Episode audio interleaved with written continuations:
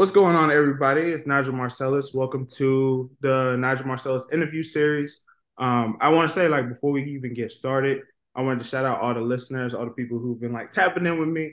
You know, as I go, my dream is to become a talk show host. And, you know, on the road of becoming a talk show host, there's a lot of bumps. You know, I'm learning as I'm going. I'm learning how to have better conversations with people, how to listen, um, and how to like really just step into my purpose. And a lot of people been sending a lot of great feedback. So I just want to say thank y'all for listening. Thank y'all for rocking with me. I love y'all to death. And you know, I'm getting better, like a fine wine. I'm just getting better with time. So thank y'all for listening. Um, today I have a really, really special guest. She goes by Natasha Helwig, aka Tosh. Tosh is somebody who I was introduced to her work really on Instagram. As all of my friends know, I post quotes on my Instagram a lot of times y'all get mad at me because you feel like I'm taking shots at y'all. I promise you I'm not. People just, yo, they just be preaching. They be preaching that word and it be attacking y'all. It's not my fault. This is one person who you could blame for all the attacks to your life, but it's also trying to help you become a better version of yourself. So, Tosh, appreciate you for stepping in and uh, being a part of this. Thank you. I'm glad to be here. I'm excited to see what we get into. Most definitely. So, for those who don't know, how would you describe yourself and like the work that you do? Mm, okay, so titles. um, for a long time, I was going by like the quintessential coach, life coach, mentor, etc. And then as I um, continue to work with people, I wanted to be really conscious and specific about what my title was going to be.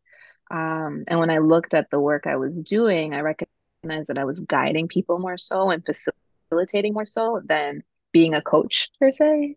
I mm think a lot of times with um when you hear of a coach, you think of like a motivational speaker, someone who's gonna like amp you up and all of that. Um, but I I am I'm a deep thinker when I want to be. I ask a lot of introspective questions when it comes to my clients. Um, and so what I recognized was that I was guiding women to get to a deeper understanding of self. And so I refer to myself as a self work facilitator or introspective coach, um, dependent on the scenario and you know the the room I'm going to be in or the place I'm going to speak at. Um, I also do a bit of writing, as you said, so I drop a lot of quote unquote memes and yes i'll drag people sometimes sometimes lovingly like they're they're loving for sure. drags. And um yeah those would probably be the two biggest titles. I find that i'm leaning now because i think the beauty of uh entrepreneurship and instagram and all that is you get to choose who you want to be. Mm-hmm. so i feel like i'm leaning now more my future vision is to really lean into that thought leader type of moniker. Um, I've hesitated when I started my brand. I stayed sort of behind the scenes. Mm-hmm. I was mm-hmm. actually anonymous for like the first 10 years of my brand. Wow. Um, I wasn't trying to make it for all women. So I thought if I put my face that it was gonna um only black women are gonna be attracted to it, which is so crazy because like that's what i you know that's what i desire now but for like the first bit it was like oh i want to be inclusive and for everybody. Um and then i had to realize like god's going to bring you who you need to serve. And um so then i came out and started to show myself more and mm-hmm. l- lean more into the facilitating and coaching and and all of that. But more specifically yeah, i work with black women through um unpacking relationships uh, helping them get to deeper sense of self and um, learn to disrupt some patterns that they have going on when it comes to their relationships. Mm-hmm. That's so dope. You first of all, you are dope. You are amazing. Um, I know like your audience is specific black women, but that a lot of your work really does hit a lot of people and like a lot of what people go through, and I think that's really amazing. And the one thing that I kind of want to like talk about real quick off of what you said was just like this idea of when you first started, you you started anonymous, right? Because I think mm-hmm. when you when you start a business, when you are chasing your calling, chasing your dreams, that start period is a very like shaky and scary moment. And I think like as you still continue to learn and as you still continue to define yourself, it's all it's a lot of times it's hard to put yourself all the way out there.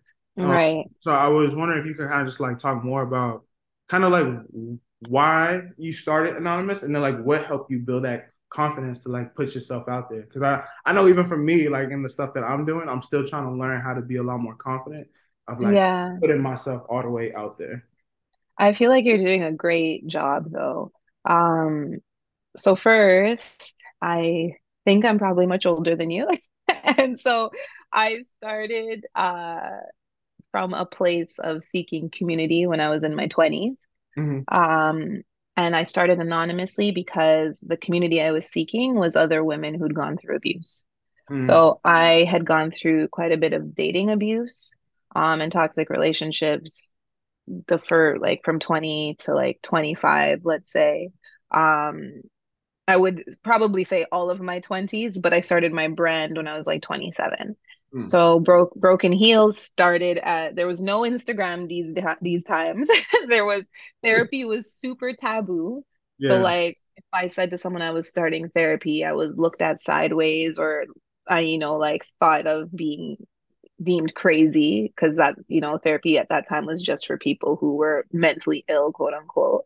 Um and so I started a Tumblr page. Oh, Tumblr I love Tumblr. It's, I it, changed, Tumblr. it changed my life. I life. I'm with it.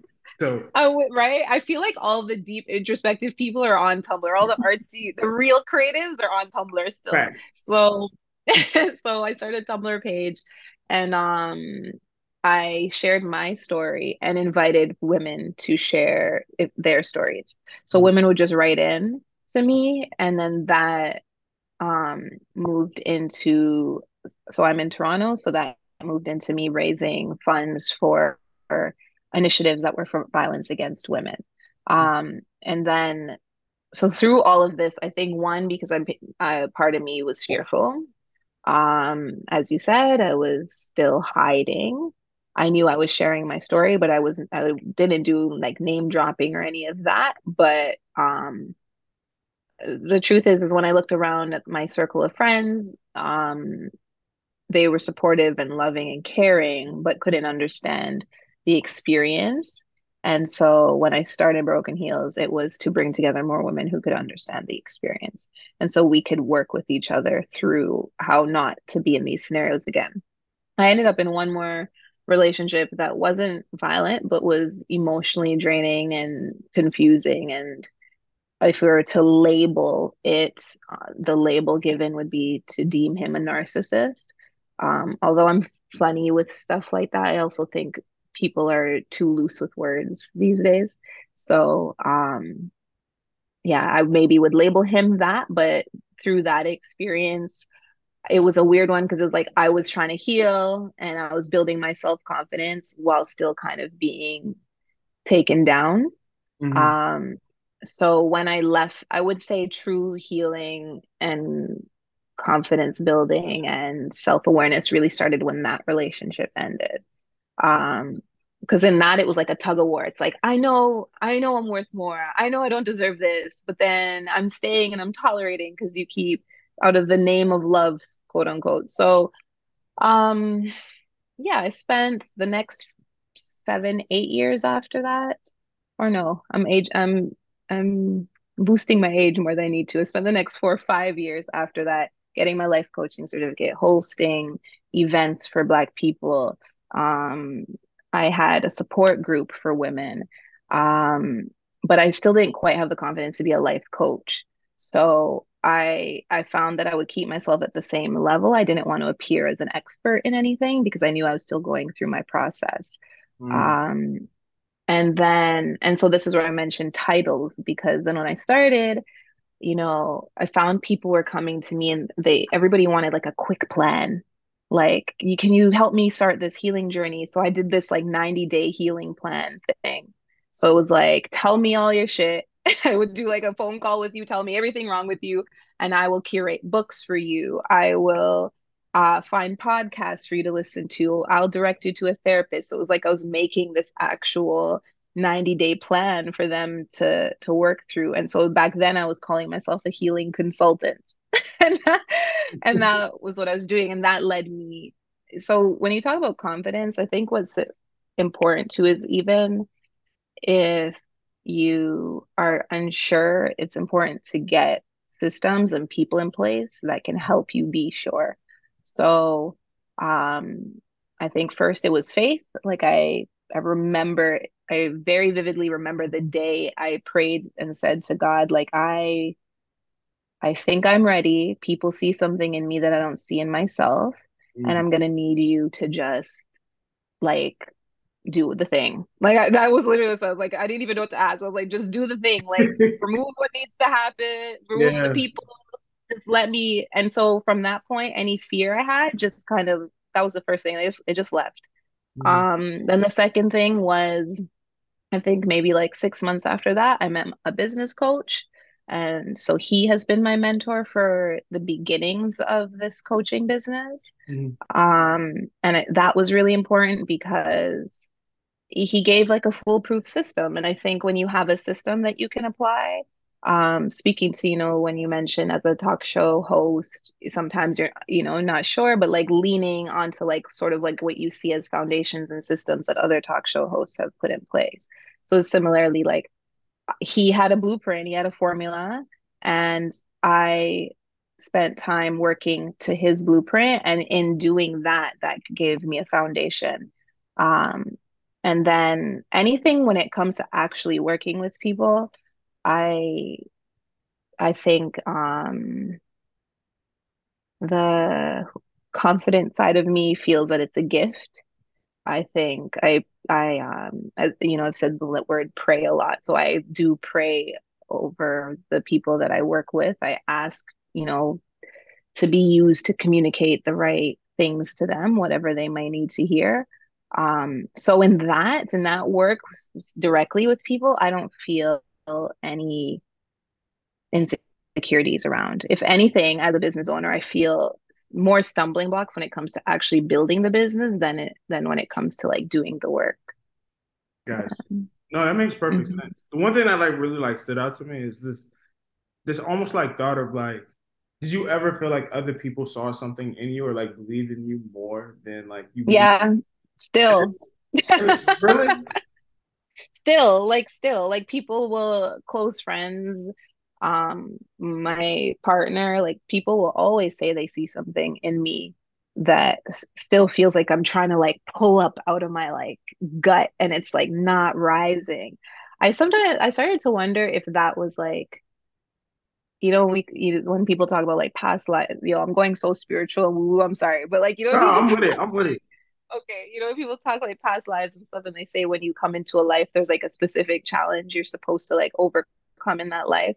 Um, I I started I've just recently started wondering if like the challenge because the one consistent thing I've seen from within myself from like my earliest child memory to date is like so much self-doubt.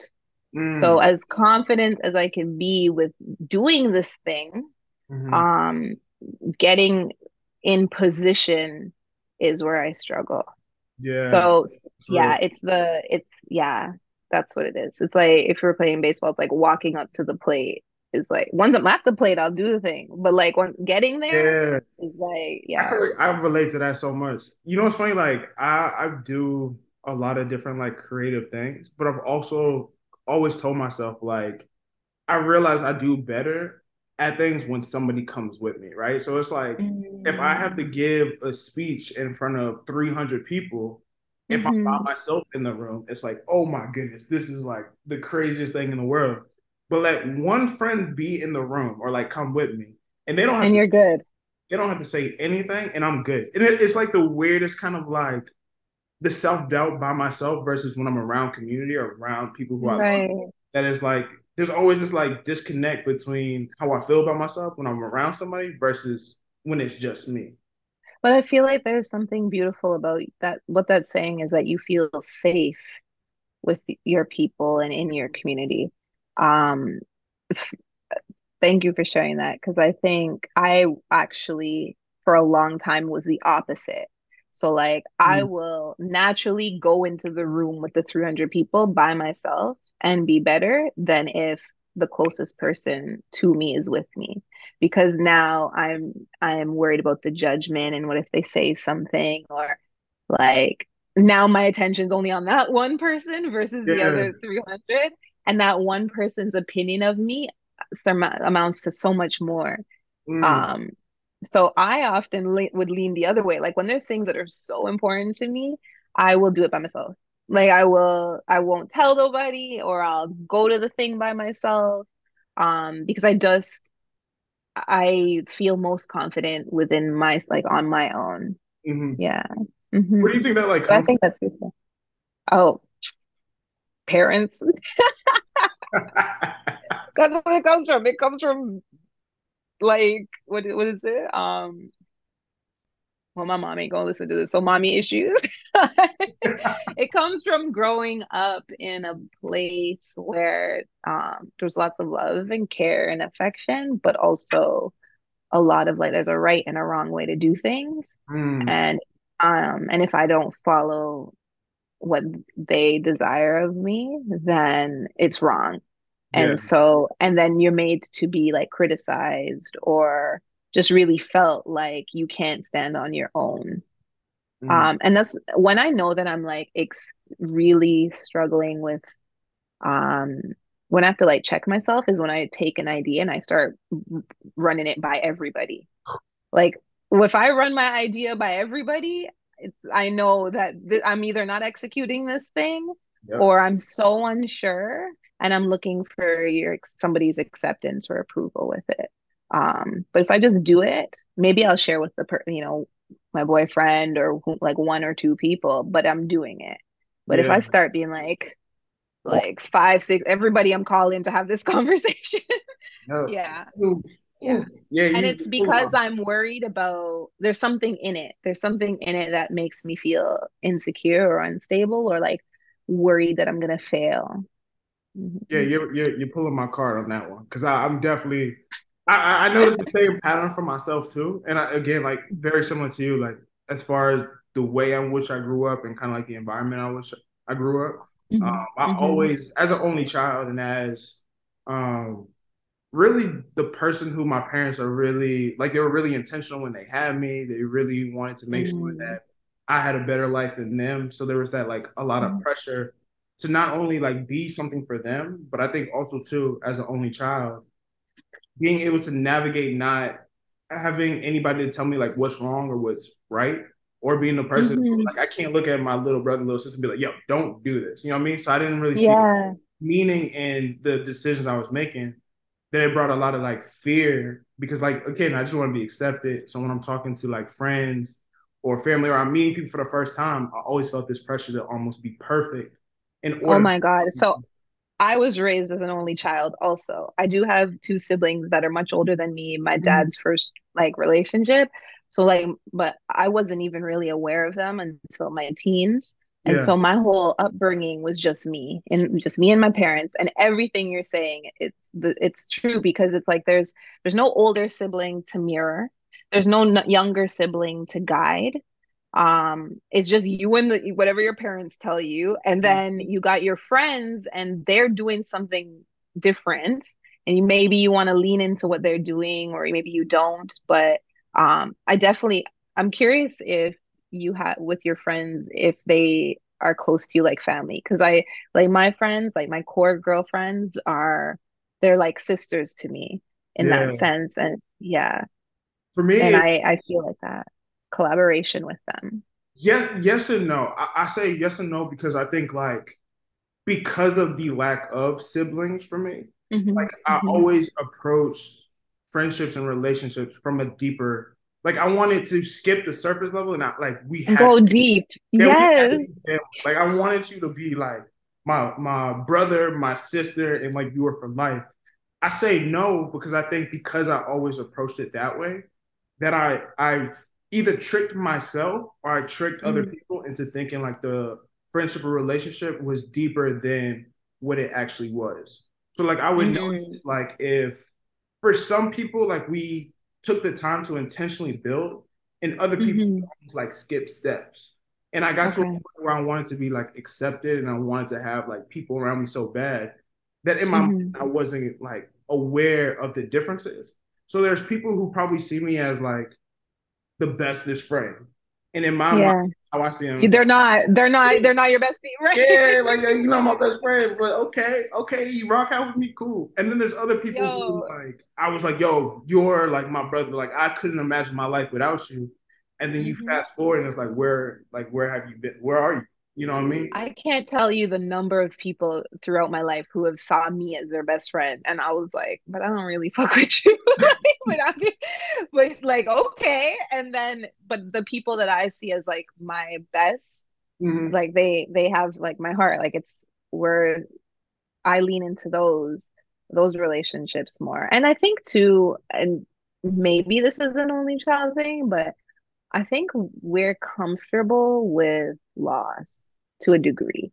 Hmm. Like we're or maybe it's two extremes. We're either like we want to hold on to you forever, like you said, that lifetime, or we're okay if people are just cyclical. And yeah. so because we're used to spending a lot of time alone, we're used to not sharing. we're used to like you know, for the most part, our decision making is our own with the as you said that like and what i said is like the approval of at least hoping that it it seems right or looks right to our parents. And those are the only people that have mattered. Mm-hmm. um not siblings not friends not whatever. It's just me and whomever whomever my ancestors are and my future descendants.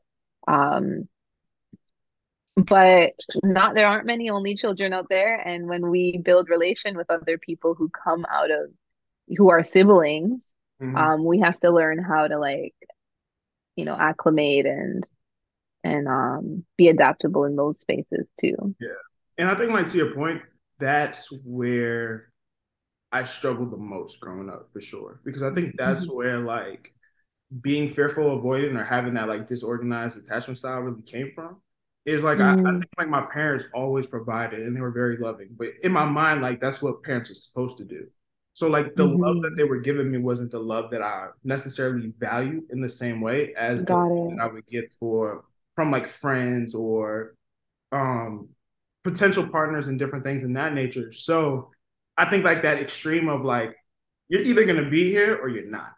I got right. that, that almost like thing, that mentality. So I always saw people more so as seasonal. Like okay, you're here now, but you're gonna abandon me because I've always been abandoned. I've always had that best friend or that friend who I was like, oh, we're gonna be in it together, and then like two years later, I don't see you. But do you do you because I think abandon is a strong word. Mm-hmm. So if you have a, a friend and two years later you don't see them, do you see it as abandoned or as you said, they, it's the season and they've just had to their season's done? I think now I come at, I come at it at a better place and see it more seasonal. Mm-hmm. But I think because I didn't have mm-hmm. any understanding and there was no like real conversations about like oh this person who like you know when you're younger you just be yeah yeah this is for I think I really like bought into that mentality and I saw it as abandonment. And right. you know, some people would function through it as far as like I was the the kid who everybody was cool with and everybody knew, but it wasn't to an extent of like an invitation. So people would got assume it. I would be there, but I never got formally invited there. So it was mm. like that weird middle place of like, oh yeah, Nigel's just gonna be there, but like, yeah, yeah. Everybody in the room, nobody is like, oh yeah, I I told him to come, but he's just gonna be there. Yeah. So I think because of that, I was always waiting for an invitation from people. Got it. I would see them do things, and I'd be like, oh, you just forgot about me, and then that's where yeah. that I built almost like that insecurity of like, oh, you don't really care, or oh, this is just here. Today. You know that that just really hit me just as like because I see that translating into entrepreneurship, and you're you're making the story you just shared is making me reflect back to like high school, mm-hmm. um, and thinking about so like.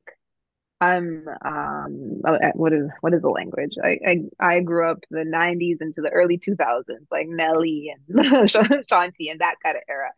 So um people there was always house parties, there was always stuff like that. And as you're sharing that story, like nobody invited you, I thought to myself, I was like, yeah, like I would just be told things were happening, but nobody would say like, Tash, are you coming to this? Or like, be here, whatever. And You would just kind of, the assumption was you'd just be there. And then because I like full transparency, like I always say, like in my high school years, I feel like I was like the biggest follower. Like I was, the leadership was in me, but mm-hmm. I, I, I wanted to fit in so much that I would just follow. So like I would be there. Of course they're gonna assume I'm gonna be there because, because yeah. I wanted to be there. I wanted to be seen.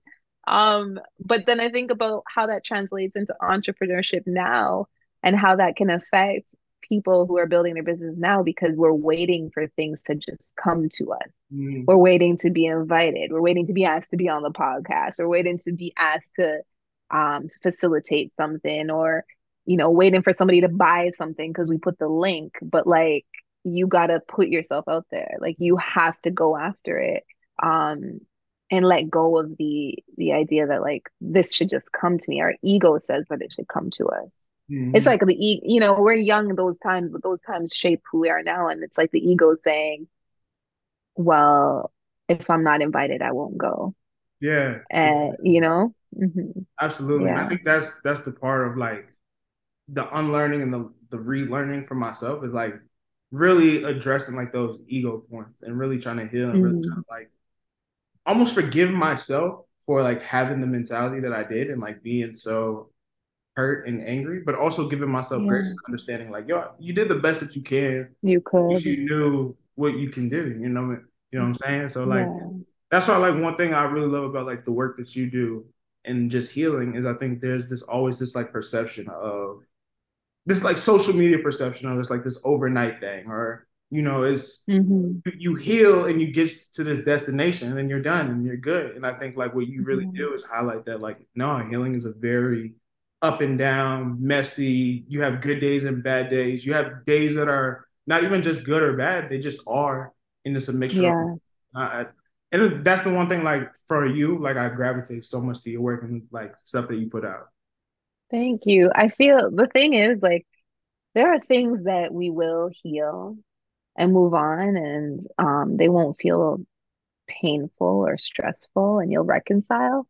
And then it's like the minute you reconcile something, something else, something else shows up. And it doesn't mean that some dramatic other chaotic moment has to happen. Mm-hmm. But what it what's really happening is your mind and your awareness stretches and you see things more. And so, okay, I've been healing this one thing, working on this one thing. Okay, I understand. All right, I can correct my behavior, I can change my language, whatever. And then, as quickly as you've realized I've been operating from a negative place because of this thing, or I haven't been communicating the right thing, all that does is like dandelion effect and and open up all these other things that you're like oh shit but i also don't communicate good here and i also don't communicate good there and i better check my ego over here and am i being loving over there? And now it's like it went from one to like 10 areas yeah for sure you, you have to work on or you know and so that's i love that you said you, you've got to give yourself grace through that um and that's why it's continuous Mm-hmm. because especially if you are choosing to relate to other people you're choosing to maintain relationships with your parents if you're if you desire to be in an intimate partnership all of these places are going to show you things that you have to work on mm-hmm. um and w- a lot of times people talk about resilience as like getting through this big trauma huge chaotic thing but there there's like a lot of small bite-sized moments that you have to push through and exercise resilience as well um, again through those relationships especially someone pisses you off you have one of two directions to go and mm-hmm. you can go the way you always do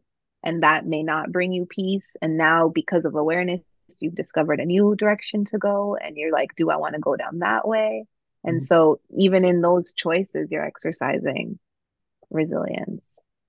When it when it comes to that, do you feel as if the how am I phrasing this? So like something that I've always kind of like learned or learned to believe is this idea of everything is inner and then it goes outward, right? And yeah. I'm wondering like how important is being able to trust yourself through that process because I think a lot of times that especially when it comes to like relationships, healing, but friendships, business. Sometimes like we we put so much into the idea or what we're trying to do or the outcome that I think yeah. we forget how important it is almost to like trust ourselves and our ability to mm-hmm. get there because we don't see it in ourselves. Mm. Do you think? I know you asked me a question. I was about to hit you with another question, but do you think that um it's that you've got to trust yourself first or know yourself first, or are they one and the same? Mm. Here's why I'm asking that because I think um I'll speak just about me and how life has done me and how I've done life is um we don't know what we don't know. So I have two parents. They navigate a relationship this, a certain way. They raise me a certain way. I desire relationships. I jump into my late teens, early 20s, wanting to be with a partner with the whole romanticized view of we're going to just fall in love and get married and have kids and life is just going to happen. And then each of these relationships, I attract people who are violent, who are toxic, um, who their insecurities um, are projected as anger. Mm. My insecurities are projected as worry and fear. Um, and so, what those relationships show me is that what they teach me, anyways, is can I trust? Like, do I actually trust myself to choose the right types of partners. Mm. And so I can't just leap into I'm gonna just trust myself and then bank on the next person I choose is gonna then be healthy because I trust myself. I have to spend time knowing myself first, knowing, understanding what led, like what about me attracted these people um, what parts of me are attracted to chaos and intensity or drama or whatever. Um, and then uh, what parts of me want to stay in these scenarios tolerate them not set boundaries. All of that i think is knowing. And then when i can get to a place of that knowing then i can rebuild my own trust in self. That's how i see it. That's how my now, I do think I I I mean I, am curious if there's people who can just like I trust myself, mm. and then and then just move that way. Yeah, because that's what I want. that's what I want. That's that's the thing. I just told you my lifelong mission.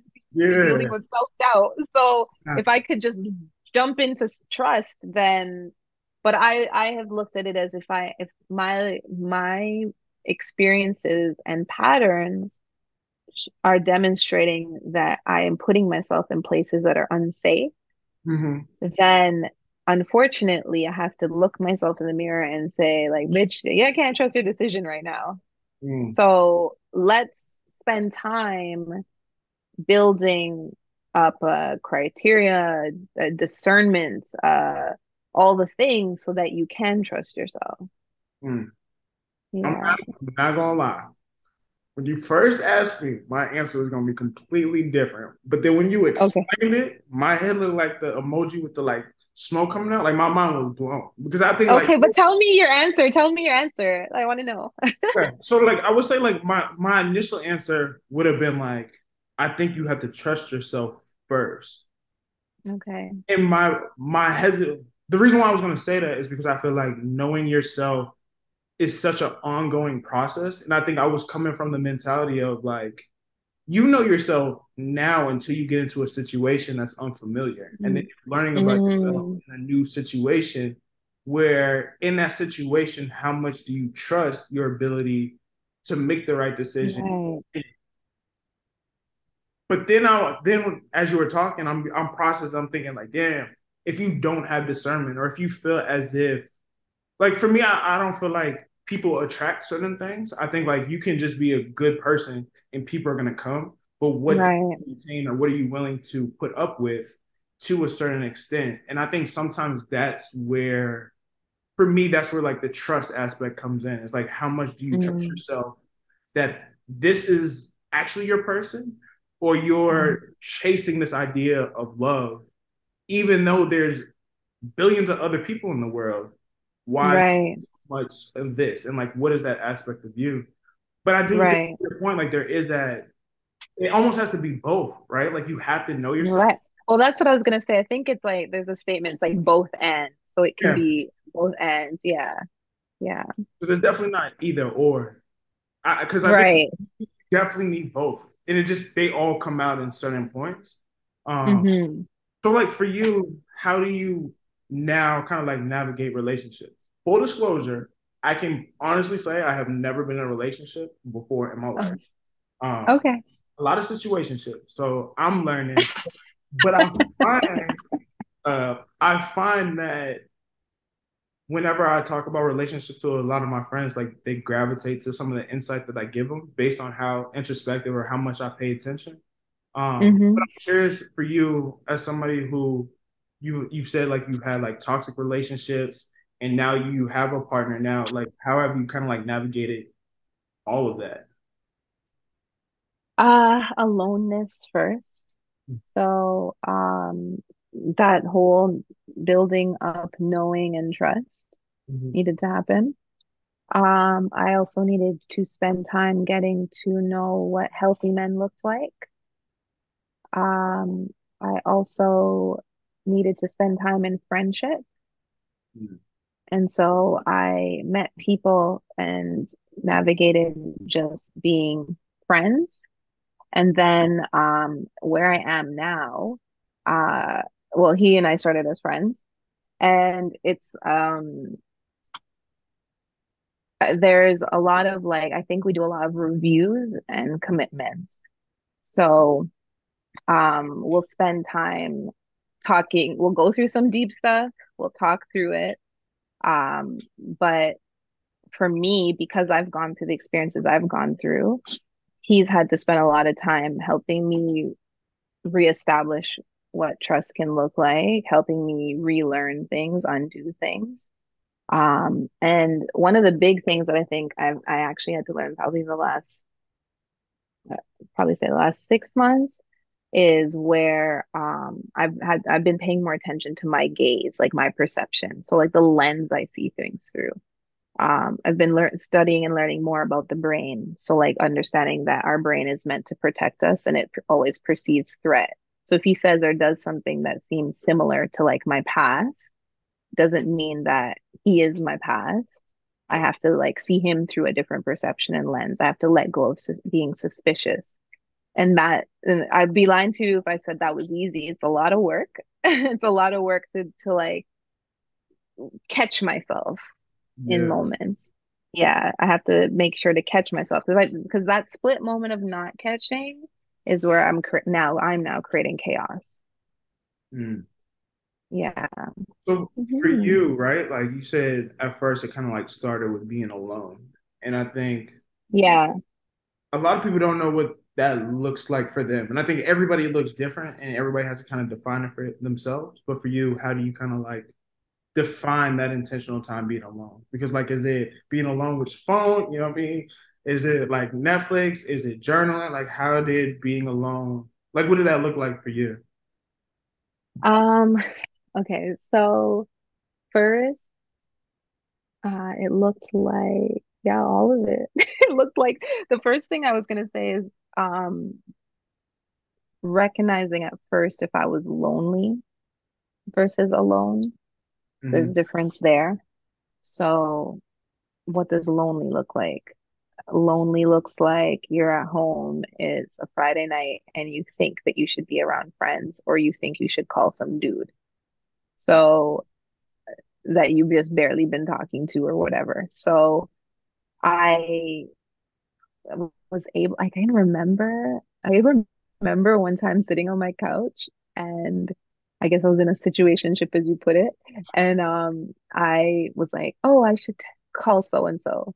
And then I looked at and I was like, no, don't call so and so. I just remember saying, like, nah, like you sit here and be uncomfortable. Yeah. Like I was very intent, like be uncomfortable. You don't need to know where the person is. You don't need to know what they're doing. You don't need to invite them over. You don't need to spend any time with them. You also know that this person is not going anywhere. So why are you nurturing this relationship um or situation? So those were like the first and again I, I guess we're answering our own knowing versus trusting question because I think um for me those first steps were taking I was taking was just in knowing myself and um being very intentional about like who do I want around me, who do I not want around me, um, why do I want them around, why do I not want them around, and what do I need to do um, to get to the outcome that I'm desiring. So mm-hmm. the uncomfortable feelings that I that I would say came up would be the first one was that loneliness. So recognizing all these relationships you have chased and or been in and whatever, it was like to feed some level of loneliness. Um or even codependence is probably also to feed some need to want to save them, mm. want to take care of them. And so being able to look at myself that way first, sit in the discomfort of being lonely, find things to do with myself. Um, there's a time too, I can think like before living on my own, I, I was out and about everywhere. When I say was still living with my parents, like every day I wasn't coming home till like two, three in the morning. I was just out. I'd leave work, I'd go spend time at a girlfriend's house. I would be with somebody I was dating, or I I would go have a drink somewhere. Like I was just doing the most. And then sometimes I'd even get home at like 11 or 12 and just sit in the driveway in the car because I was unhappy still mm. being at my parents. Then when I got into my own space, was navigating being in my own space, but then it was all I live downtown. Let everybody come over. Let's all go do things. I'm gonna leave work and still grab a drink and da I never watched tele- uh, TV. I never watched television. And then I built my business and I threw myself into my business. So it was like all these distractions because I was tying my self worth to work. I was mm-hmm. tying my self worth to friendship. I was tying my self worth to all the things I could give everybody. Yeah. And then, and all of that because you don't want to feel lonely. Like, I don't want to feel one emotion. you know, I'm gonna do all these like hundreds of things because I'm trying to escape one emotion. And so um that was probably the first thing. And then time spent in aloneness um looked like sometimes it did look like Netflix. Sometimes it looked like a lot of reading. Sometimes it looked like business building, creativity, mm. um, community. Um, and then I mentioned like I did spend some time just building friendships with people, trying to unlearn Here's the thing, I with men, I never see anyone as the villain. Mm. Even the the terrible people, um, or uh, that's not even our language. Even the people who like did shitty things, um, my mind doesn't see them. Yeah, I don't see them as like a villain. Why is that? But I don't know. Why is that? Good question. Why don't I? Maybe that's an upbringing thing. You know, I know if I go deeper, it's because I internalize things. And this might be an only child thing. So I would be more quick to see where I I love how you put it I would be more quick to um, see where oh. I'm at fault than the other person. Yep. Yeah. Even if I project, even if I'm projecting the other person, like, why don't you do this? Why don't you do that? Da, da, it's because inside I feel like I'm fucking up. Yeah. So yeah. I'm fucking up, and this is why we're in this scenario. Yo, but there's something really egotistical about that too, though. For sure. Do you yeah, take that friends, in? Yeah. My friends had to give me a whole intervention. Like they pulled me aside, right? And they were like, Nigel, we are not going to allow you to take any responsibility for the situation that happened. You did mm-hmm. everything in your power to try to make it work. There is mm-hmm. nothing else you could have done.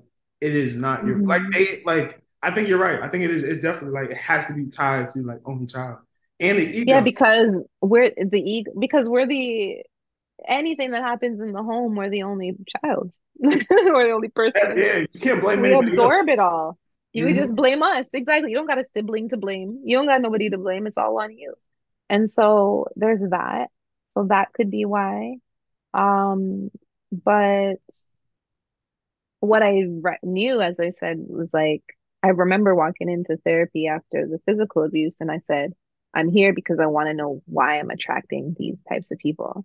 And he he affirmed that. He was like, I appreciate that you said you are attracting them because there's something in you that's deciding to choose them and to move forward with them or to stay or whatever.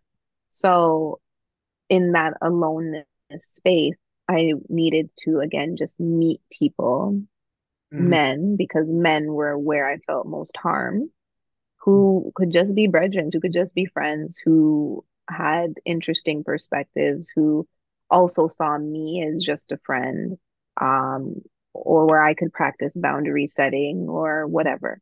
Um, so it was just it was a lot of self work. Yeah. Yeah. hmm It's interesting how, like, for your experience, like, men is where you feel most harm. Because I think it, hmm it's similar for me, and I've always felt a lot safer around and talking to women.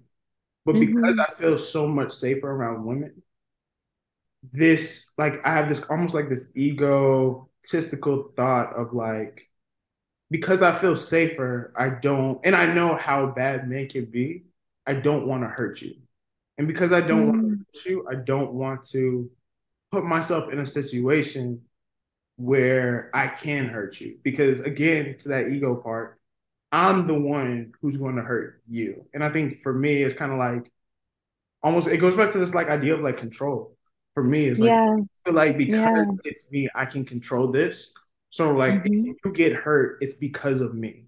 And if I hurt you, hmm then I become the villain. And if I become the villain, I'm like all these other guys. And I think that's kind of the reason why for me, I kind of like especially when I like somebody a lot, I'm really hesitant. I'm like, uh, should I? No, maybe I should.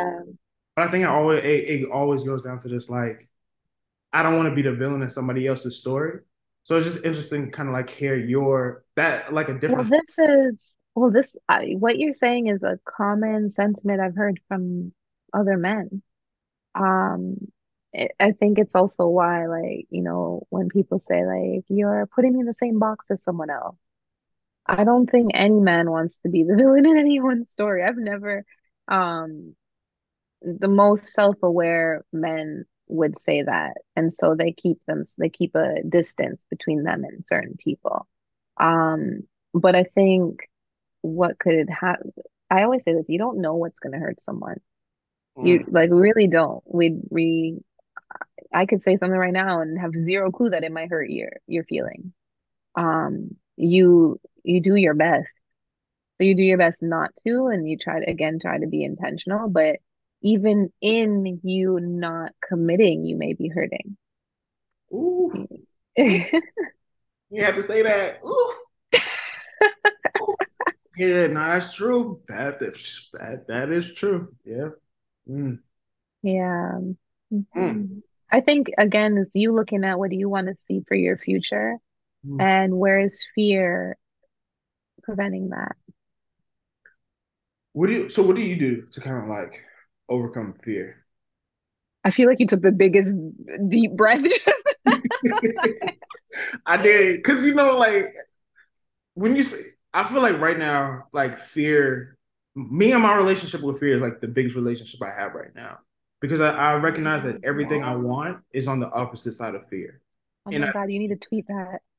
oh, definitely, definitely, but I, I really do. Like I feel like everything I want is on the opposite side of fear, and it's me trying to chip away this mountain and build that courage in my inside myself to go after what I want. But I think Yeah. in, in doing that it's it's like I'm choosing right now I'm choosing certain misery because I know what it's like to live in this place of like not doing stuff, right? And Yeah. the unfamiliar that can be the abundance and the love and the happiness because I'm just not familiar of how that is. Like I'm choosing this certain misery and I'm recognizing that now. So now I'm in this place of like I'm trying to keep jumping. I'm trying to like talk myself Jeez. to that self, go overcome that self doubt but it's it's yo fear. No, you just said like I'm like, yo, I like this new generation because everything you just said is stuff that like I feel like my generation is we're just beginning to understand and we're beginning to to learn and there's a lot of people who will not take accountability for that will not allow themselves to um, accept that. Even if you don't take a step forward the fact that you you recognize and accept that yo i'm choosing this misery is your first step. And now it's you'll get to a point where you're like all right i can't choose this anymore. I can't do this anymore my generation will stay in the misery. Not everybody, of course, not everybody. So that's an overarching sentence, but like for the most part, it's there's there tends to be a lack of accountability. Um, and then even if we know better, we don't always do better. Mm. So I feel everything you just said, I feel like, yo, I just I'm like, just write it up in a script and give it to me because I'm like that that is something that is I'm combating in real time. Yeah. Like right now is like um really observing the the things, the choices and the places I'm stagnant and miserable, like actually miserable, but not making change in. Mm-hmm. But I for me it's some self-doubt, but I recognize it is more about approval. Mm-hmm. Um for me and wanting people in my corner, wanting someone to say, I think, yo, I didn't realize our convo was going to be so only child, but I think in that um conversation of um when you said, how did you put it? Um, just that being an only child, we rely on ourselves and our parents and all of that. Mm-hmm. I think it's just wanting someone to say like tash you can go do that thing. Go leave. Go move there. Go whatever. And yeah there's people close to me saying it don't get me wrong but it's like i want specific people to say it. I want yeah. the spe- i want specific support like whether it's again like needing to cut the mother cord or whatever like i i want to know that i'm doing something and it's not going to harm anybody it's not going to disappoint anybody and that it's yeah. um it's encouraged. And so that's something like I can speak to. I live in Toronto. I don't love like I'm, I'm born and raised here. I don't love it all the time. Mm-hmm. Um, I struggle with a lot of seasonal depression when it's winter time. And I've known for a few years now that I should leave and, and go to like Mexico or anywhere down south. But I'm scared my parents are older. I'm scared like if I pick up yeah. and leave, what what will that do to their mental state? And it's like I've created, I've compounded and created all these issues as to why I can't do the thing that will make me happy. So yeah. I'm choosing the misery. And so I my process right now is to lean into I'm focusing on faith building. I'm focusing on that trust. Mm-hmm. Um and I more tangibly, I started doing hypnotherapy um, to help with rewiring and to help with di- like allowing the ego to die. And um, I'm checking myself on the moves I make and like what's what's coming from a loving place and what's not.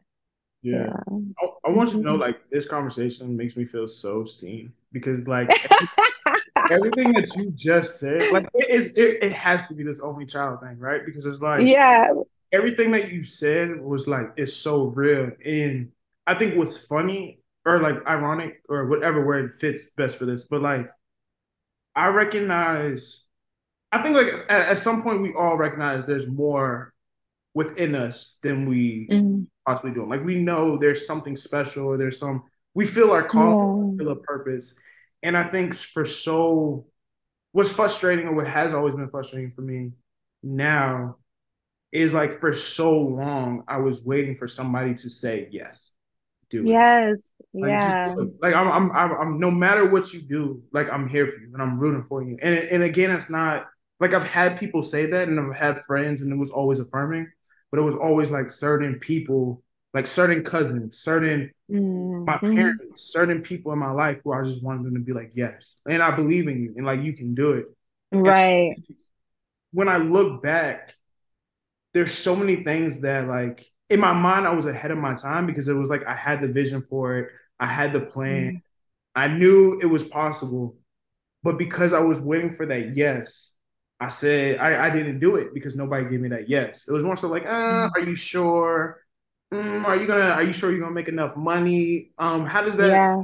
Well, see, when we're doing unconventional things, so here's the thing. I love that you said ahead of your time because I feel I've been ahead of my time in a lot of things and I'll just do it, but it doesn't, I will do things and they don't quite hit until later. So I'll do something today and people are like, oh, that's interesting. But then it'll become more mainstream like two or three years later and everybody's doing it. But now I've moved on to like another thought process or another type of work.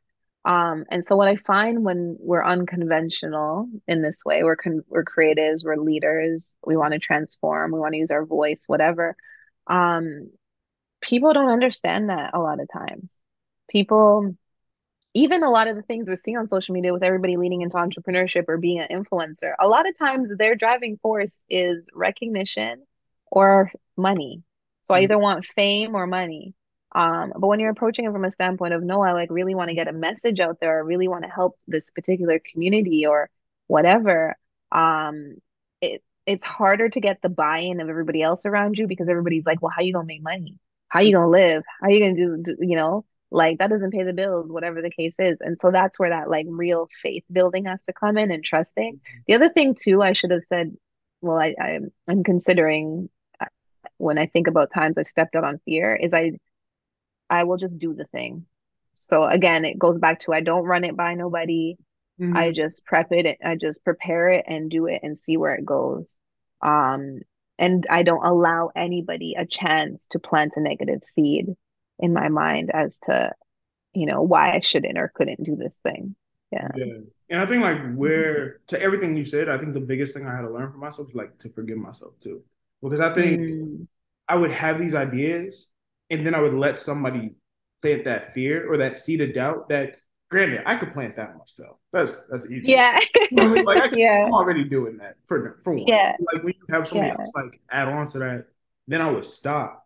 And then you fast forward those two or three years, and I'm seeing somebody doing exactly the things that I say I wanted to do, or like they opened up a path or they do a lane, in the back of my mind, I'm like beating myself up, like, man, why didn't I just believe in myself? Right. Exactly. I, mean, I think like that, that forgiveness is like the biggest aspect. And like forgiveness in a sense of like the total grace that comes with it. Like mm. again, you did the best that you can. It was okay. It wasn't your time. Like you know better now. Now what do you do with it? And I think that's yeah. like the place I am now, but for sure, like I think fear and overcoming fear, especially in this chapter of my life, has been like the biggest challenge for myself. Right, right. Uh, would that does that fear show up more in your career, in your love, in your where would you say that fear shows up the most? I would say like in myself, and then everything else is like rooted from that because I think like okay. when it comes to my career, like I'm in school and I'm in a PhD program and I have one year left but I think to myself, like, if I bet on myself earlier, I would have mm-hmm. never gotten to this PhD program. So, like, I'm trying right. to now balance PhD, which I don't necessarily enjoy, and I don't feel like there's a need until I get the actual PhD and the title that can open up. Yeah. But the process of getting it almost feels like a waste of time because I'm not learning things that can actually help. Right. Right. right. So now I'm like doing this and I'm balancing my creative and trying to mm. explain but then I'm not even gonna lie, even like emailing somebody like you, who like now it's like, why was I so scared? But like even building up the yeah. courage, like hit send just to send it to you, just to be like, yo, can I get an opportunity? Because yeah. honest, like who I don't know, you kind of like you see what other people are doing in that comparison, and you're like, oh, yeah, it's that comparison. And you look at mm-hmm. my page, damn, I only got what two thousand followers. Oh man, you know what I mean? Like different yeah. stuff like that. So I think like that's fear. I think because I've been by myself for so long, and that for a lot of times when I've tried to make relationship work, they just never worked. That there's almost this fear of like, and there's always been this. You know what? I'm gonna change my whole answer. Yes, principle because I think this like the core, and I, I, knew this from like going to therapy. It's just like I've always dealt with unworthiness and feeling like I wasn't mm. worthy, right? So yeah, that has puts me in a position where I have to almost prove to myself prove. that I'm worthy brings fear. So like where it's like, oh man, can I do this talk show host? Man, can I be a loving partner? Can I be a good speaker? Can I be a good friend? Like anything that puts me in a position that like challenges how good I am, Right. some type of fear. It's interesting because yeah, we differ in that way. Because again, I'll bet I will always bank on myself. Mm, And so, but when I got to be put in a position for someone else to deem me worthy, that's where my fear comes in. Like I screwed up my driving test when I was young because someone was watching me, you mm, know? Like I get nervous, like don't look at me. I don't want to be seen. Um, similar, like I said, like if I got if I had to do that public speaking, that 300 people, I wouldn't want my friends or family in the room because that would feel like added pressure. Would they criticize me? Would they say that I wasn't good at it? Yeah, Um, the, I don't care about the 300 strangers. I care about the one or two people I care about. Um, so I, I I'm the opposite where like when it, it comes to me and myself and what I gotta do, I will shoot my shot. And I might be a little cocky with it too, thinking like I should get this. yeah, But when it comes to like somebody else saying like like going for a job interview, I hate job interviews. I hate job interviews yeah. It's like I gotta rely on your perception of me and Mm. what you think I might be capable of in case I stumble on my words in this interview.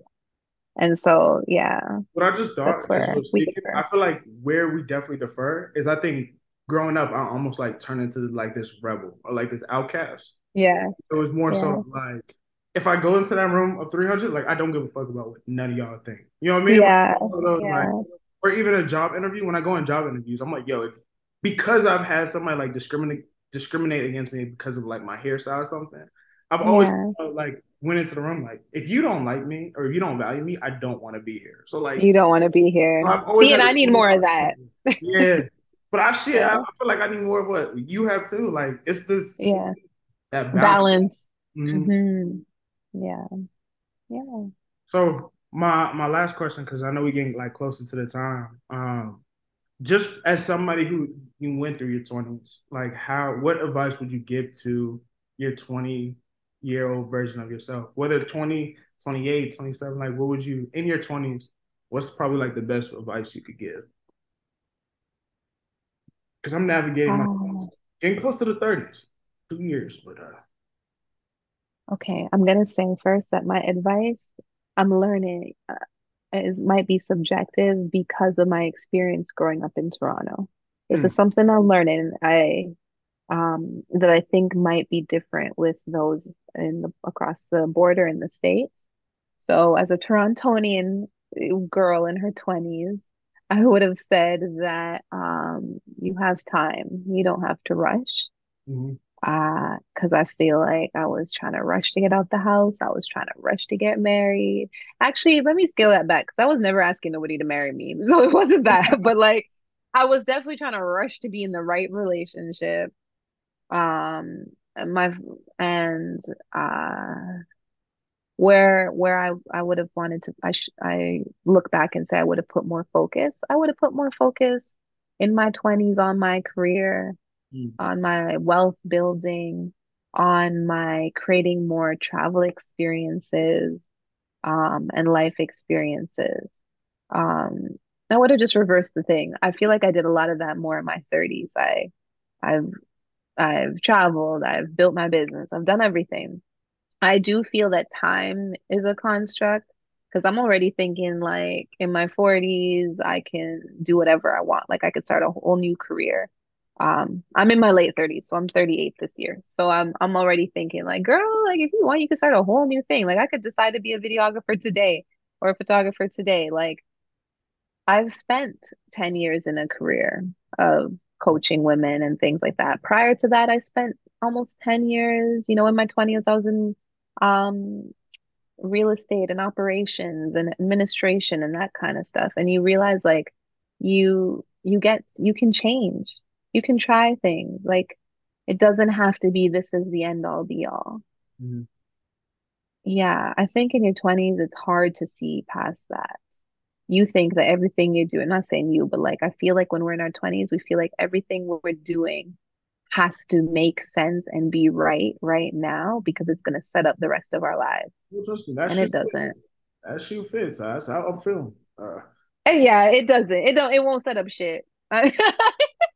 I know people who got married in their 20s and then they were divorced by their mid to late 30s and they started over. Yeah. You know, like it's like hey, you can take your time. I also think it's okay to flow. I think um there's this negative connotation sometimes when people say let's just go with the flow. Mm-hmm. But I think it's okay to go with the flow. I think in in flowing, you're building up your intuition. Mm. Um, you're building up your trust in your faith. Um, and you're allowing yourself, as you said, the grace and forgiveness to make mistakes. Yeah. No, I appreciate that. And I appreciate you giving me this time, this conversation. Again, like this is one of those like conversations I didn't know that I needed, but like I really needed it. I feel like so I needed it too, man. You were just if they if they could see my mouth drop open numerous times when you said stuff like, oh shit, that's me right now. Yeah. Yeah, no, I definitely like I was definitely felt seen. And it's just wild to think of like these are a lot of these are like thoughts that I usually not necessarily keep to myself because I'm like very vocal, but it's like sometimes when I say it, I feel as if I'm just talking to a wall, essentially, because mm. a lot of people don't aren't can't always relate or relate to the depth of it. So being able to like yeah. have this conversation with you and you're like, I felt like that uh Spider-Man meme when he's pointing, like they point at the same thing. yeah. Um, yeah. Yeah. I just want to say thank you again. I appreciate your time. And then where can the people find you? Where can people follow you? Um, how can they uh, best yeah, best to follow me on Instagram. It's Natasha L Helwig, H E L W I G. I am very accessible if people want to DM me or follow or whatever. Um, they have questions, if they want help with anything, feel free to reach out. Uh, and then you can also check out just a bit more about me at my website, which is natashahelwig.com. Everybody, make sure y'all go follow her, check her out. I will say, every once in a while, you look at the story, it's going to drag you, but it's out of love, guys. always. Um, but don't worry, if if you don't look at it, you can look at mine, and I promise I'm gonna use a lot of hers, so that way we can drag you together. Um, everybody listen. I appreciate y'all for listening again. Um, and yeah, check us next time on Nigel Marcellus interview series. Peace and love, everyone.